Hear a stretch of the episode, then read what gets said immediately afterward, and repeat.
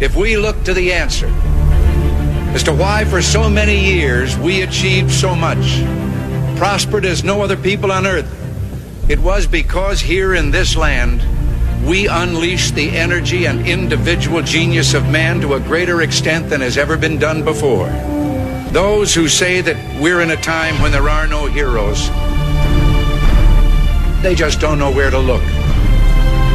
The sloping hills of Arlington National Cemetery, with its row upon row of simple white markers bearing crosses or stars of David, they add up to only a tiny fraction of the price that has been paid for our freedom.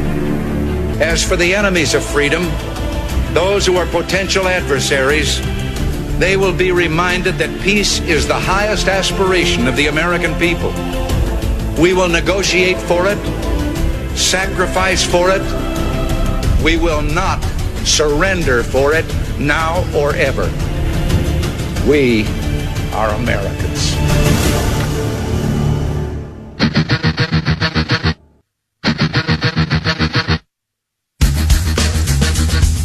This is the Bob Frantz Authority on AM 1420. The answer.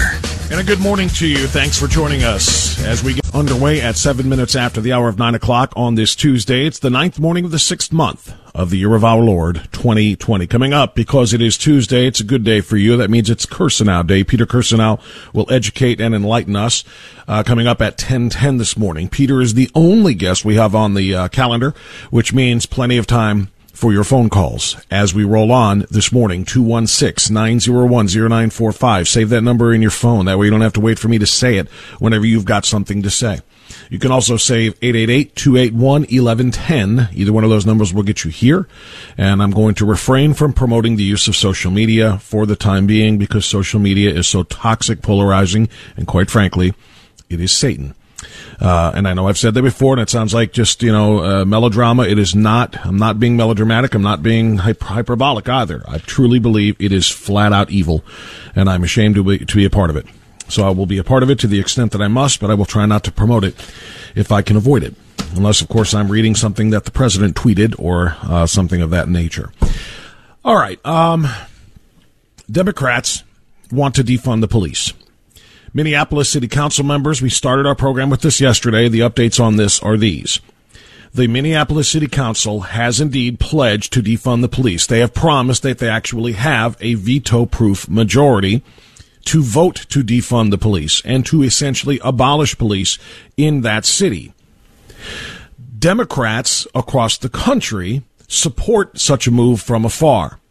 Some Democrats on Capitol Hill support such a move as well, even though none of them are willing to answer the question what would replace the police?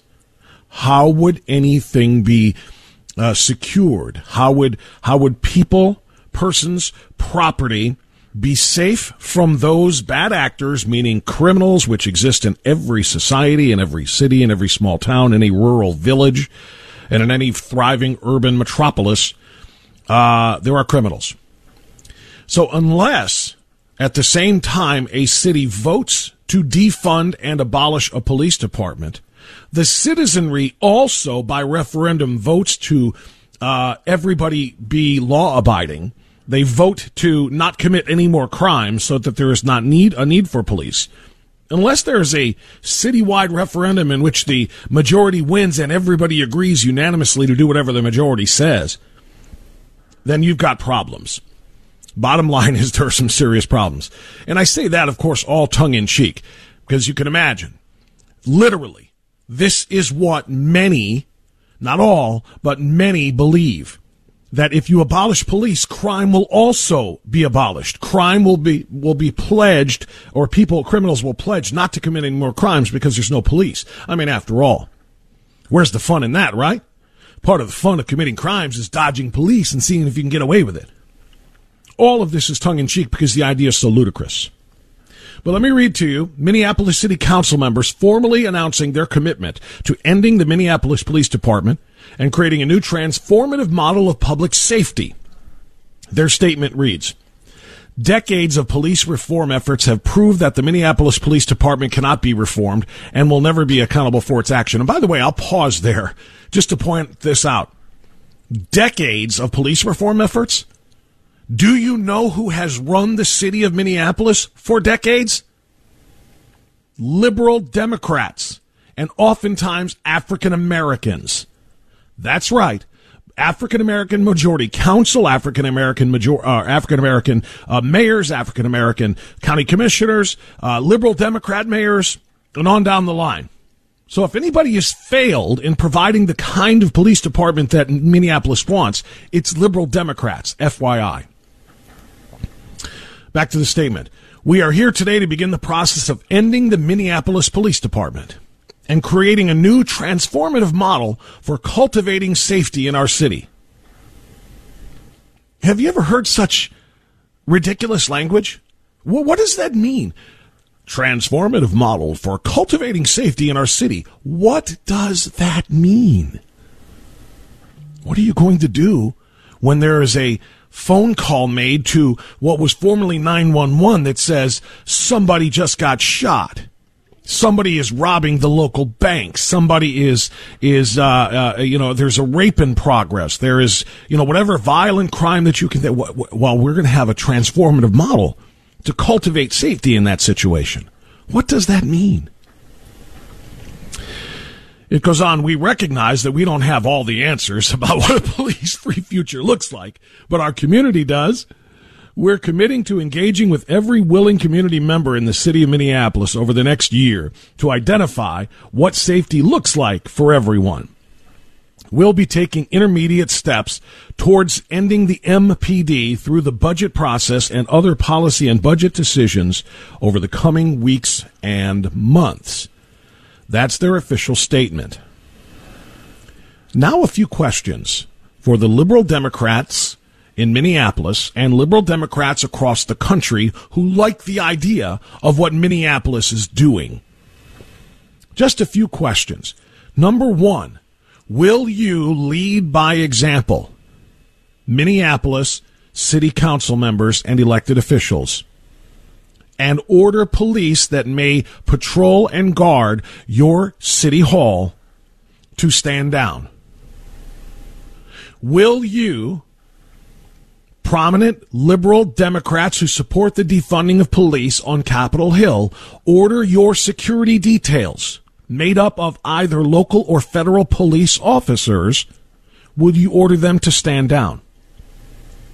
In the interest of setting an example for the rest of us, will you order your secret service and or police anytime you go to an event, a town hall, Maybe you're a liberal Democrat in the House and you come back to your uh, your district and you hold a town hall meeting because there's elections coming up and you're running for reelection. Are you going to order police to vacate the premises of your town hall? You don't want them around. You don't want their protection because you think they should be abolished. That's number one. Number two, what are you going to tell people to do in the event of a violent crime? You see, this is why people like me and other reasonable people like me, this is why we support cops because we know that if there is a violent crime taking place right now, 99% of the people we call for help are going to say, heck no, I'm not coming over there because they're afraid. You know who does come over there? The police. Because that's who we call when somebody is being beaten to within an, inch of their life. That's who we call when there's a violent uh, episode of, of domestic violence, for example. That's who we call when there's an active shooter in a building. That's who we call when there's a hostage situation. That's who we call when somebody has just stolen your car. Who are you going to call? Your neighbor? Hey, Stan, somebody just stole my car. Can you help me look for it? Sure. Where do you want to start? I don't know. We rely on the police to do the things that the rest of the population cannot er, and or are too afraid to do. So let's talk a little bit about what a police free society looks like. Byron York in the Washington Examiner in his daily memo, I think put this extraordinarily well. Does anyone know what defunding the police actually means? In its statement, the Minneapolis council members included a line that would be funny if the stakes weren't so high. I just read it to you. We recognize that we don't have all the answers about what a police free future looks like, but our community does. Really? If so, then the community should tell the world because there seems to be great confusion about what a police free future would look like. On Sunday night, the Associated Press, so two nights ago, published a story headlined, When Protesters Cry Defund the Police, What Does It Mean? And the article discussed some of the political factors at work. And it uh, quoted one anti police group in Minneapolis talking about strategically reallocating resources, funding, and responsibility away from the police and toward community based models of safety, support, and prevention. CNN published an article there's a growing call to defund the police. Here's what it means. That was even less enlightening than the AP story, which asked, What does it mean? CNN says they know. Nobody seemed to discuss what seems like a very basic question. What would happen when a crime is committed? Say there was a murder, which happened 40 times in Minneapolis last year, 492 times in Chicago. Say there's an armed robbery or an aggravated assault, what happens then? Does a social worker get called to the scene? Do strategically reallocated resources solve that crime? Would a social worker want to go to a scene of a violent crime in process? Or in progress, rather? Would a social worker want to go and try to talk down and de escalate the violence that's going on? Byron York continues, the public discussion has barely addressed that scenario, some version of which is guaranteed to happen multiple times on the first police free day of the police free future in any medium sized or big city. But perhaps there's another expert who could be asked. As it turns out, some of the pr- uh, present defund the police fervor stems from a 2017 book by a Brooklyn College so- uh, sociology professor named Alex Vitale. And just a few days ago, Vitale appeared on NPR where, thank goodness, he was asked about crime. NPR's Leah Donnella asked, people asked the question, without police, what do you do when someone gets murdered? What do you do when someone's house gets robbed? What do you do? What do you say to those people who have those concerned? And here's the problem. Even the expert who wrote the book, Alex Vitale, did not have an answer. Well, I'm certainly not talking about any kind of scenario where tomorrow someone just flips a switch and there are no police, he said. What I'm talking about is the systemic questioning of the specific roles that police currently undertake and attempting to develop evidence based alternatives so that we can dial back our reliance upon them. And my feeling is that this encompasses actually the vast majority of what police do. We have better alternatives for them. So, in other words, no answer. evidence based alternatives so that we can dial back our reliance upon them. No answer whatsoever.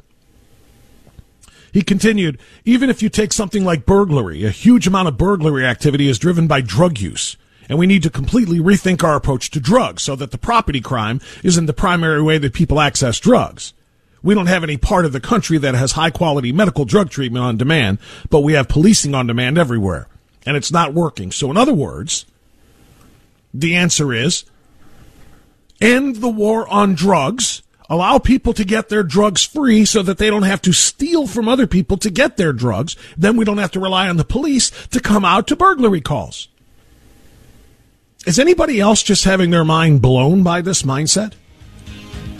Finally, Vitale never addressed the serious crime question, the one about a murder, one about a, an aggravated assault in progress. That's important, isn't it? Looking over some of his other interviews, the author, who wrote the book about defunding and abolishing police, it's amazing how often the question of crime has not come up. But if momentum continues to grow for defunding police, and certainly if some bold municipality like Minneapolis tries it, people will want to know what happens if a government defunds the police, police and yet crime still happens. If criminals disagree with the um, agreed upon, the widely agreed upon no crime policy. Hey, everybody agrees not to commit crimes because we've agreed to abolish police. If some criminals disagree with that uh, that idea and say, "No, I'm going to continue committing my crimes," what now? These people are so short sighted, it's embarrassing that they have any public voice or forum whatsoever, much less those who are sitting in elected offices. No forward thinking whatsoever about what to do when violence comes. We often say, a lot of us do anyway, the reason we respect and love the police is because when the bullets start flying, they run toward the gunfire to try to stop it. We, the rest of us, run away from it because we're afraid of it what happens when we order those who run toward it to join us in running away from it. You think about that, we'll come right back on AM 1420 The Answer.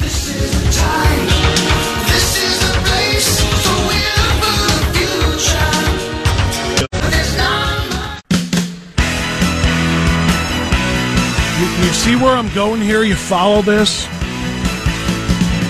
When somebody's being assaulted, when somebody is being beaten, when somebody is being robbed, when somebody is being raped, when somebody is being killed, when there's a shooter around, what do the human protective instincts in all of us tell us to do? Run. Get away from that dangerous situation so we're not next, right?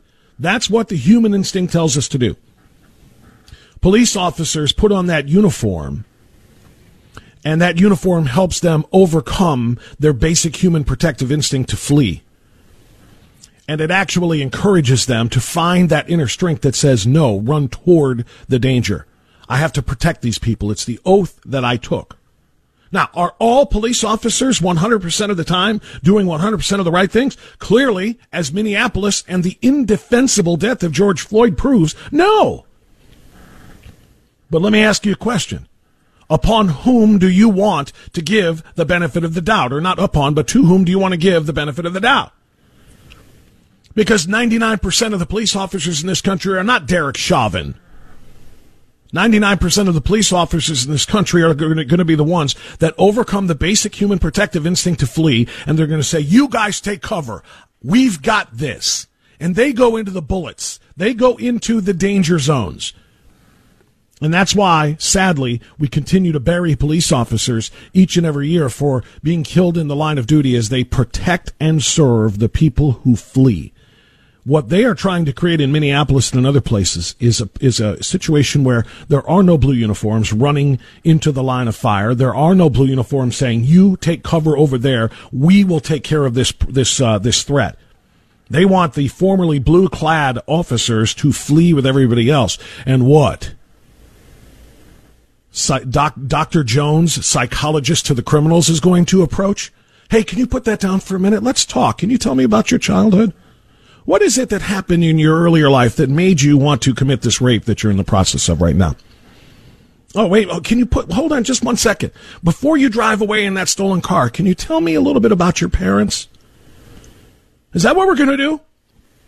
We're going to sociology and psychology and psychiatry these people down off of their uh, their criminal uh, uh, attempts? That that's what we're going to do. Pretty sure that the time for sociology or psychology or psychiatry or counseling or therapy is after the threat has been neutralized. The court systems have gotten involved, and then we can go visit these people and send the uh, therapists into their cells. 216-901-0945. Let's take a phone call from Navy man Norm in Strongsville on AM 1420 The Answer. Hello, Norm. How are you? I'm wonderful, Bob. So when are we going to have the national holiday for uh, George Floyd declared? Because I think that's next, isn't it, on their agenda? It'll be a national holiday for George Floyd?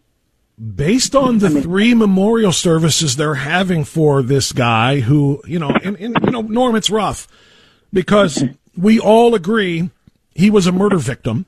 We all agree that what was done to him was completely indefensible and absolutely abhorrent and, and terrible.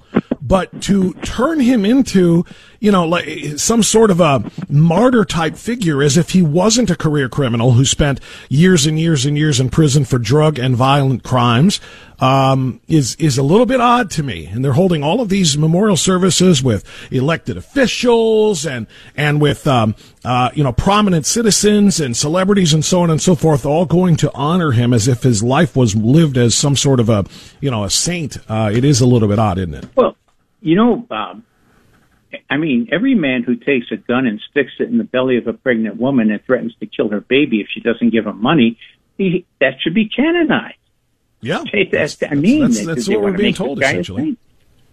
Yeah. yeah. that was a home and, invasion. And, it's hard. It, it is hard though, Norm, because again, you know what he did didn't deserve the death penalty. All of those crimes that he oh, did time for, I agree. And yet he yet he was killed. So you know we have to keep in mind the fact that this guy was killed unjustly, uh, lawlessly, and horribly, quite frankly, to be suffocated right. to death in such a way over a and, period of eight and a half minutes. But, but yeah, I mean these other things matter. And every one of us agrees that that policeman should be prosecuted to the fullest extent of the law. And I Amen. haven't talked to anybody, policeman or otherwise, who disagrees with that. So, you know, but you have this lynch mob mentality that no matter what, uh, you know, they, they want to get their pound of flesh, you know, from the police. Uh, forget innocent until proven guilty. I mean, these are the people that celebrated OJ's uh, uh, acquittal uh, with parties and all kinds of wonderful things. But you know, when we get back to basics, I just watched a short clip of Morgan Freeman being interviewed about when do you think by uh, uh, one of the guys from CBS, I forget which one, but what do you Charlie think Rose. I've seen a number of Morgan Freeman interviews. Charlie Rose, Don Lemon, um, uh, Mike Wallace, and several others. Mike Wallace was the one, and he told Mike Wallace, "When you stop calling me a black man, and I stop calling you a white man." Right. That's exactly. We're we're all men. You know, we don't have to. We don't need hyphenation anymore. You know, that hyphenation can go out the window. If everybody treated everybody like the good Lord said, love the Lord thy God with thy whole heart, thy whole soul, and thy whole mind, and love thy neighbor as yourself. Two simple commandments. But yet we well, step away from them. And, and well, the here's thing the thing, my friend. Here, here's the thing. And Norman, thanks for the phone call, uh, as always. Here's the thing.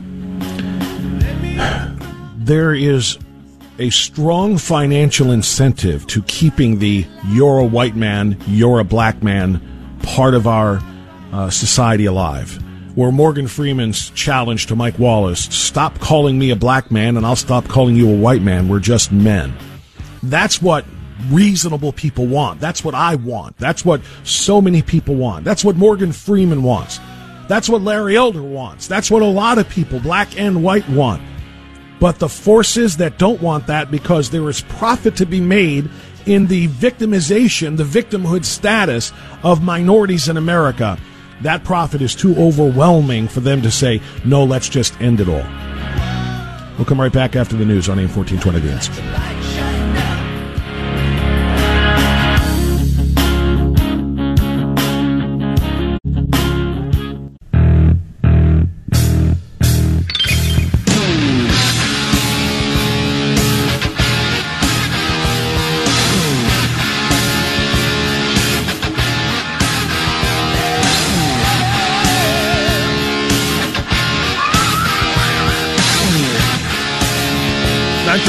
We continue on AM 1420. The answer, don't forget. Peter Kirsanow comes your way at 1010. Peter's only with us for two segments today. Uh, oftentimes, Pete and I will go into the full of the 10 o'clock hour, the whole of it, but uh, not today. He'll be with us from 10 to 10.30, and then uh, we'll have more calls from you. Uh, I want to read a quick uh, uh, tweet here, and again, I don't really don't want to pl- promote social media right now because I hate, I feel dirty. I feel really, really dirty every time I do, but I'm there, and I do use it for this show. And somebody named USA Patriot tweeted to me about what police do. Such a great point. He said, It's bigger, Bob. Who will investigate? Develop a suspect. Prepare the warrant and the affidavit. Track it. Arrest the suspect. Prepare the case. And then there's the car accidents, the noise disturbances, the neighbor trouble, the dog bites, the fraud, the theft, the domestics, abuses, etc. Who's going to do all of that? And this person is exactly right because, you know, I'm sitting here being really, really, you know, superficial about this. If there's an active shooter, who are you going to call? You know, as if the crime, as if every crime that a cop encounters is in progress. That's just the way I kind of set it up. But that's obviously silly. Most crimes occur outside of the view of police officer eyes. So they've got to come and do the investigation. As the, the, the email or uh, uh, tweeter says, Twitter user says, they've got to do an investigation, develop a suspect, canvass the neighborhood, search for clues, search for witnesses, search for cameras. And then once they figure out who it is, then they've got to go arrest them. And you know what happens when cops have to go arrest people that are suspects in violent crimes? Usually those suspects don't want to be arrested. They usually flee or evade or fight to stop themselves from being arrested. And whether they fight with fists or with knives or most of the time with guns, who's going to go and get them if you abolish or defund the police departments to the point where they're non existent? Who's going to go and solve the crimes after they've been committed? Rather than just catching them in progress, who's going to solve them after they've been committed? Hold the people accountable, put them in prison in order to stop them from victimizing the next person in that community. So thank you for the important point there to whomever USA Patriot is. You're 100% correct. Those are things that nobody is even talking about in all of this abolish the police nonsense. Heather Mac Donald gets it. She wrote a terrific piece today um, that I read uh, this morning before I came on the air, headlined "Why We Need the Police." Heather Mac Donald, of course, is an author, and she has written a couple of books about policing, including "The Myth of the Racist Cop" and um, uh, "The War on Cops." Um, the people who live in high crime neighborhoods, I'm going to give you a couple of excerpts from her piece. Um, vulnerable New Yorkers, for example, she said, want more police presence, not less. They view officers as their only protection against predation or predators. What will activists seeking to defund the New York Police Department tell these law abiding residents? That they're now on their own? And before I continue reading, Heather, excuse me, the interesting part of that is the same people who are saying abolish the police are usually the same progressive leftists that are saying we need more gun control. Fewer guns in fewer hands will make us safer, they say. So on one hand, they're saying you don't get to have a gun to protect yourself. And then on the other hand, they're saying, by the way, you also don't get police officers to protect you. Yeah, that sounds like a wonderful, wonderful plan, doesn't it? The people who live in high crime neighborhoods, writes Heather Mac Donald, understand more about policing than the anti cop agitators. Since the early 1990s, when the homicide toll in New York City topped 2,000 per year, tens of thousands of lives have been saved thanks to the NYPD's highly responsive, data-driven process, uh, policing. Rather, that policing model, known as CompStat, holds precinct commanders ruthlessly accountable for crime in their jurisdiction. It has driven homicide down 86% from 1990 to only 319 homicides in 2019. Most uh, officers, uh, I'm sorry, most of the lives saved by suppressing crime uh, since then have been black and Hispanic lives. In other words, policing proves that black lives matter. When police are allowed to do their jobs, they save black lives because black lives are the ones most at risk. But not according to the narrative that is going on right now, which is uh, at the hands of white people or white police officers. No, black lives are being saved from being snuffed out by other black people, particularly black males, to the tune of 94% of black lives, black homicides being uh, committed by other black people. So when cops are pulled back, black people die. That's just a fact. It's been proven time and time again. When cops pull back in consent decree cities, black people die. So if you truly are out there and you're woke, and you've got your black screen, meaning you've you've made your um, profile picture on your Instagram account or your Twitter account or whatever black in solidarity with Black Lives Matter. If you are seriously pro Black Lives Matter, then you must be enthusiastically pro police because police save black lives thousands and thousands of times a year from the biggest threat that they face which is not racist police officers or white people. At the same time, Heather writes, the department uh, has lowered crime to levels that would have been viewed as unimaginable three decades ago. It has radically cut its use of lethal force. The NYPD has among the lowest per capita rates of officer shootings among big city police departments nationwide. In 2018, the most recent year for which full data are available, NYPD recorded the lowest number of shooting incidents since records were first kept. In 1971, just 35. And the lowest number of its suspects shot and killed, five. Four of those were threatening police officers with guns or knives, and the fifth, reported as being uh, armed by bystanders, pointed what appeared to be a gun at the responding cops. New Yorkers who live in gang territory still fear lawlessness, however, and they implore the police to bring order to the streets. Now, again, this is just a simple racial demographic. It is not an accusation and it is not a racist statement to point out that most of the people who live in gang territories, as described here, are African American minorities.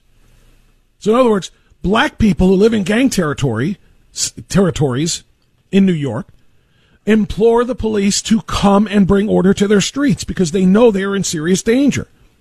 At the 41st precinct in the South Bronx, a while back, residents complained repeatedly about large groups of youth hanging out on corners. There's too much fighting, one woman said. There were more than 100 kids the other day. They beat on a girl about 14 years old. A middle aged man asked, Why are they hanging out in crowds on the corners? No one does anything about it. Can't you arrest them for loitering? These citizens know that violence can erupt out of street chaos.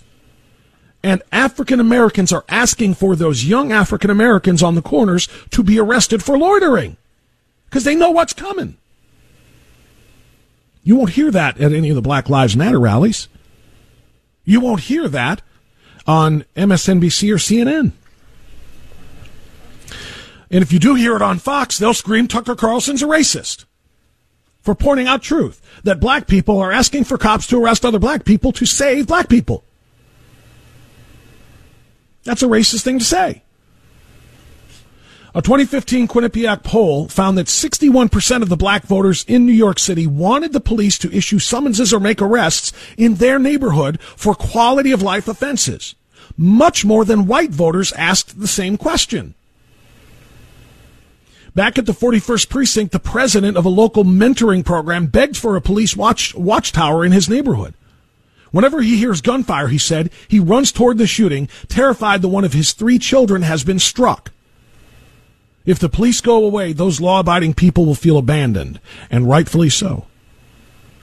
The claim that better funded social services can deliver public safety is baseless. I'll add my own word to Heather's here and say that it's insane.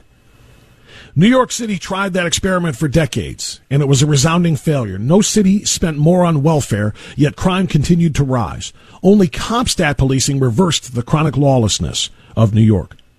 It is equally preposterous to say that social services are underfunded. The city spends a whopping $8.2 billion on social services, con- constituting more than 8% of the city's entire budget. And that sum does not include all the social workers larded through the Department of Education. Government workers cannot substitute for the two parent family in teaching children discipline and self control. When parents are absent in their children's lives, police are the second best solution to crime. The only other one proven to work. Parenting is number one, police is number two in solving and stopping crime. You understand that? And they won't abolish the police. Fewer cops and depleted NYPD funding means longer response times and less training. Cops who cannot get back up quickly when confronting a violently resisting suspect are more likely to escalate their own use of force. Officers are desperate for more hands-on tactical and de-escalation training. What they don't need is implicit bias training, which is an insult to their intelligence and their street knowledge. Supervisors should constantly emphasize the need for courtesy and respect but police officers daily confront a degree of social breakdown that would be unimaginable to most of us. And yet they continue to believe in the good people of their community. The city should not let those people down by caving into anti-cop hysteria. It's Heather Mac Donald. Um, Rick and is up on AM 1420, The Answer. Hello, Rick. Go right ahead. Hi, Bob. Um, I want to start out by saying that I've never been in a union but my father was at an automaker. Okay. And so I know a, a little bit about unions, and I support unions. But this is what I I heard that this police officer that did this had 19 violations on his record. And so my question is, did the union back him in those 19 violations? And my dad was telling me that he, as a union member, saw a lot of times the unions would back people that should have been fired and they would turn their back on people that made a mistake and should have been given a second chance. 19 Well- times this guy had a violation? No, no. For, let me clarify for you two things here, Rick. Number one, I don't know specifically um, uh, what you what your dad was telling you about. They'll they'll they'll get the back of some people and then turn their back on people who should have been defended. I mean, every union is different. Every set of circumstances is different. The second thing is he did not have 19 violations. As I read it and understood it, he had 17 or 19 complaints against him. Those are not violations. A complaint can come from anybody for any reason, and it has to be logged. For example, if if I see you, um, I don't know, uh, mugging somebody, and I'm a cop, and I come and I try to arrest you, and you punch me, and in response I punch you back and and have to use physical force until I get you cuffed. You could file a complaint and say this officer hit me, and I can say you hit me first, and it doesn't change the fact that you made a complaint. You said that I hit you, and that's going to go on the record as a complaint filed against me, and it's going to go on my record. So anybody can make a complaint against an officer and say he did something wrong, he profiled me, he struck me, he, you know, uh, violated my rights in some way. It doesn't make it so. Those things are all then investigated, and actions are taken or they're not. So, from my understanding, he had 17, not 19, and they were complaints against him. Uh, and uh, I don't believe any of them actually resulted in uh, disciplinary action, except for maybe two letters of recommend in his file, or reprimand rather, in his file, but nothing that was criminal. Well, if that's the case, then I stand corrected. Uh, but you know, if still there are times whenever you do see situations where they should be fired and the unions will back them, and um, so like I Well, said, this this particular the case, you know, Rick, just just to, mistake. just to throw it out there, yeah, this particular case is an example where I do not believe anybody in the Minneapolis Police Department union is going to be backing or trying to save the job of Derek Chauvin. They fired him immediately. I don't think he had any union uh, defense, and obviously he's going to go on trial now, and he's going to end up being convicted of murder. And thanks for the call, Rick. So yeah, I mean, there are of course situations where you know if there's um, a credible doubt as to what is being alleged against an officer, of course the unions are going to provide them with legal services. That's what they pay union dues for. Uh, and that's what unions, you know, it's what teachers are in teachers' unions for. Some student could claim that a teacher touched them inappropriately or that a teacher struck them with corporal punishment. And, you know, they are entitled to uh, legal representation by the union's lawyers. And that's how it's supposed to be. Now, if there's video evidence that something happened or there's, you know, other overwhelming evidence, then obviously that gets very much limited and, and justice takes its course. But um, we just have to be careful how we word all of that. 952, right back after this.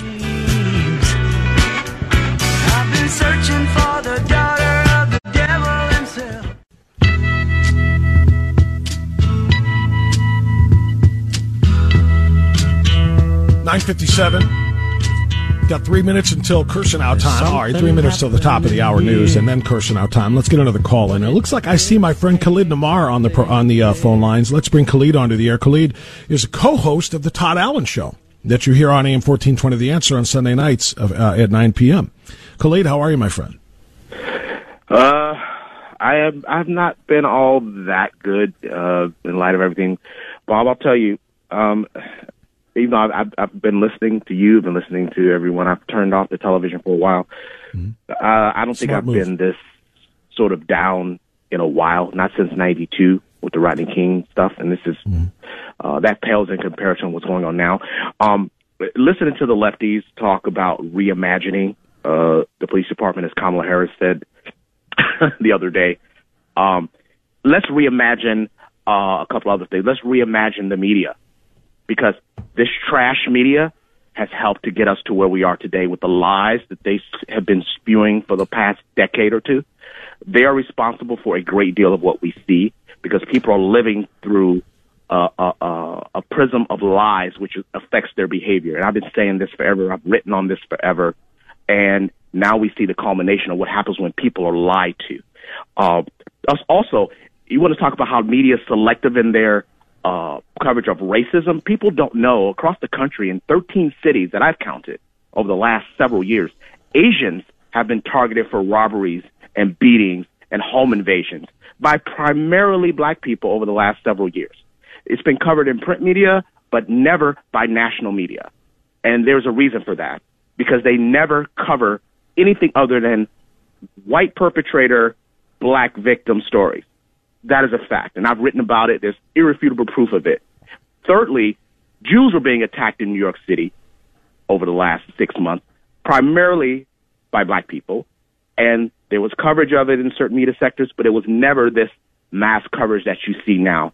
Because again, they only care about white perps or alleged white perps and black victims or alleged black victims. That's how this media, uh, you know, brainwashes people. And then Sesame Street and CNN wants to have a talk to the kids. Well, let's have a talk to the kids while you're at it, or they want to talk about racism. Let's talk about vandalism. Let's talk about theft, which most of them will engage in. Let's talk about st- uh, uh, setting fires and destroying public property. Let's have a talk with the kids about that. There's a lot of things to talk to kids about. But this virtue signaling that this media does about, well, how to talk to your kids about racism. If you talk to your kids about obeying the law, as I and my best friend in the world, Dan Messina, do with our project, we go out and we talk to kids about respecting property rights and obeying the law and staying out of the system and being productive citizens. We do this, even though we're not always welcome. So let's have those talks, and perhaps we won't have more of what we've had. Uh, I am just disgusted. This media, every day I have to tell them on Twitter that they're trash because they are trash. Khalid, I uh, I don't want to take away from any of the important message you just shared by trying to overtalk it. So I'm going to let those words echo in the uh, ears of our listeners, and I say thank you so much for the phone call, my friend. Thank you, my friend. It is 10 o'clock. Kirsanow next. AM